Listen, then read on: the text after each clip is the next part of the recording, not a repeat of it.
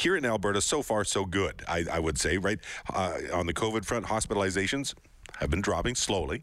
Uh, same with I C U patient numbers. The vaccination rates are going up. We're at some sixty-four percent now of first doses for age twelve and over. So, yeah, you have to think there's there's there's room for some optimism, and maybe these discussions about who's sitting with who outdoors will just not matter at all within another couple of weeks. Maybe. Uh, the mix and match suggestions for the vaccines. Let's let's run through those. How's the rest of the country doing? How does Alberta stack up compared to the, the rest of the company? Uh, uh, country, rather. Uh, let's, let's have our chat with uh, Jason Tetro, who is the, uh, the host of the Super Awesome Science Show and author of The Germ Files, a regular guest here on six thirty Ched, and it's always great to have you in and have a conversation with us. How are you this morning, Jason? I am good. Still a little bit hot. Heat waves are are still a little bit rough on me. yeah, yeah, it's killing you. It's killing. So, so where are you located? Oh, I'm in the Garneau area. So, okay. You know, we have the nice valley warmth. Everything smells so fresh and clean. It does, but without especially. any air conditioning, you're just sitting there going, uh, I'm using my blanket not to protect me, but to soak up my sweat. Oh, geez, that was, there's a visual. I didn't need that. But, uh, you know, thanks for sharing, Jason. That was very kind. Uh, you're welcome. The heat wave ends today, thirty degrees today, then we're done for a bit. Okay? So you can, you're going to have some, some good stuff. Uh, speaking of being done for a bit, maybe we'll be done with all this stuff here in, in a very mm-hmm. short term. Uh, second shots in Alberta now being uh, being uh, promoted, uh, which I think that's uh, it's ahead of anywhere else in the country, isn't it? Yeah. So w- when it comes to those second shots, we are definitely taking um, a lead in that sense. But I mean, this is something that uh, even Doctor Hinshaw was hinting at probably about, about almost a week ago.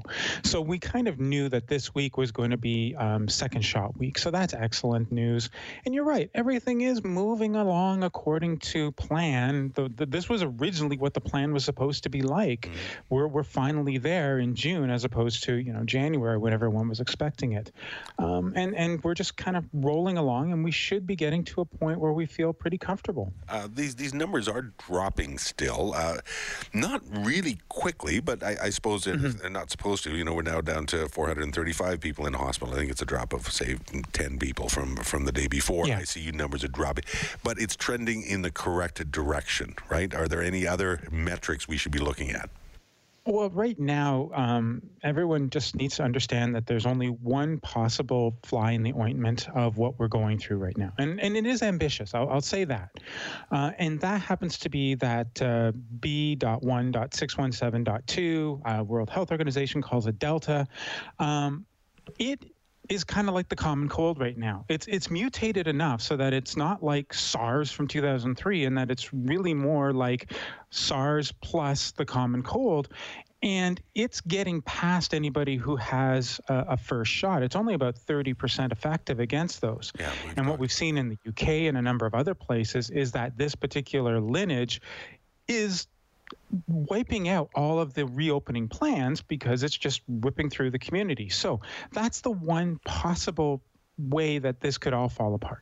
Does this still help the, the the fact that we're into summer season? It's not officially summer, but the fact that we're into summer season, that we do tend to be more outside. Is the seasonal mm-hmm. element of this going to be uh, a big bonus, a big, uh, big help? I, I would not say that, because what we've seen, especially in the Southern Hemisphere, is while they were going through their summers, they still had uh, the virus ripping through. You see, seasonality really only works in one condition, and that is if everybody already has some kind of baseline immunity against that particular virus. Okay. And we don't have that quite yet. We're we're getting there with all the people getting the first uh, doses, because that's going to give you that baseline.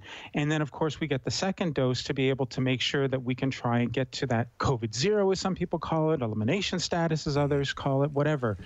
Um, we're in the middle of that right now, and we really should be focusing on trying to get to that elimination status before we start doing wide, ma- ma- massive openings. But the timing isn't right for the stampede, so, you know. Yeah, and I don't need you to, to, to weigh in if you don't want to specifically on this issue, but it does raise another question. So we've been talking about the, this this dinner that uh, Jason Kenney had, the working dinner with some of his ministers outside on a patio, but you still had mm-hmm. to go inside. So technically, it, it's against the rules that were, that were in place. And and we've had a few people send in their messages going, you know what, I've had enough of this. Who cares? They were outside. It was close enough. We, stop yeah. worrying about it. Uh, do we still we still need to follow uh, some of these rules to ensure that we're as protected as possible against this this variant that that, that you mentioned? Is is that a fair way of looking at it uh, to try and get us through these next few weeks until more of those second doses uh, get get in people's arms? Uh, well, yes, but I'll also refer to the fact that Kenny even said that himself. Remember, the third wave got worse because people went for vacation, okay? No one was listening to him because they're like, why should we listen to you? Your U C P members, M L As, went and did a bunch of stuff. Why should we listen? And as a result of that, people just simply didn't listen to the rules.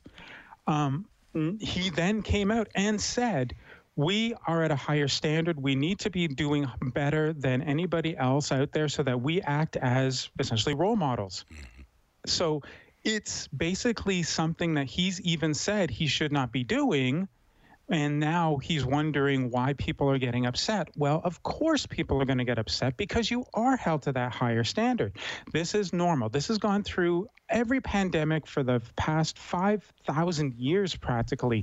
People who are on top tend to do things what they feel is correct, not what the S O Ps are that they've given everybody else. And this is the end result. I'm hoping six one seven doesn't show up, but as a result of that Sky Palace incident, if it does, it may end up spreading fast. faster as a result of the fact that people are just frustrated, and pent-up anger is going to say, no, I'm not doing this anymore because you didn't. Uh, the, the lead by example uh, is, is what has come up many times. Uh, let, oh, yeah, let, of course. Let's switch gears with the mixing and matching of vaccines because there's... there's yeah. the... the The goalpost changes a little bit, but obviously in science, things things get, you know, you come up with new research, new ideas, new thoughts and stuff. So uh, that's just the nature of it. But uh, yeah. do, do you also believe with all the things that you've seen that that pro- you can mix and match and we'll be fine? Yeah, I mean, that was sort of one of the really cool things is that if you take any kind of vaccine um, and, and then you follow it up with an mRNA with a lipid nanoparticle, you were going to be okay. Um, but the fact is, is that even though there was all sorts of, you know, smaller research done in the past about this, they still needed to do it for this particular um, combination of, you know, the, the uh, adenovirus, AstraZeneca, and the lip- lipid nanoparticle, Pfizer. And thankfully, not only does it seem to be giving you that uh, a similar level of protection with the second dose, regardless of which one it happens to be, but it also seems to be helping the second arm of your immunity, what we call the T-cell immunity. So in that light, Um, if you are concerned about AstraZeneca, and as a result of the messaging, oh my goodness, I don't see why you wouldn't be. It's it's just, you know, it's been one of those things.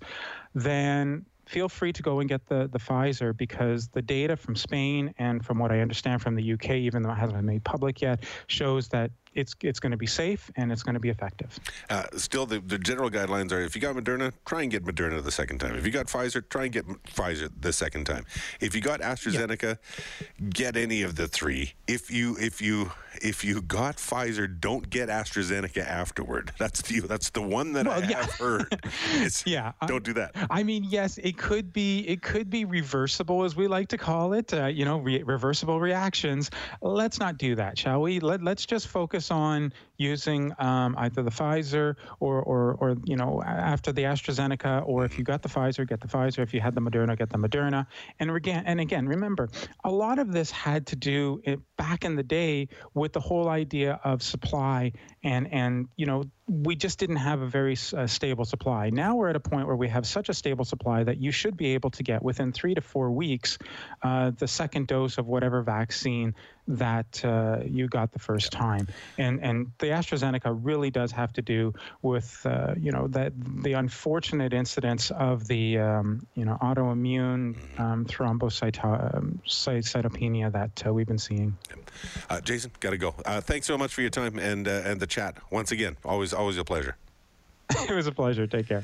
Hi, it's Shauna, and I might be a bad parent because my kids think french fries are vegetables. Hey, it's Ryan, and I might be a bad parent because I went out for wings when my wife was in the hospital after giving birth. Johnny here. I might be a bad parent because in my house, the tooth fairy gives pocket change. But we're not alone. Len emailed us and said his six-year-old daughter's Tarzan moment, going from love seat to lazy boy by curtains, made him more proud than any dance recital. And Andy left his two-year-old at the rink. All right, guys, I'm sure we're not alone, like Andy's kid.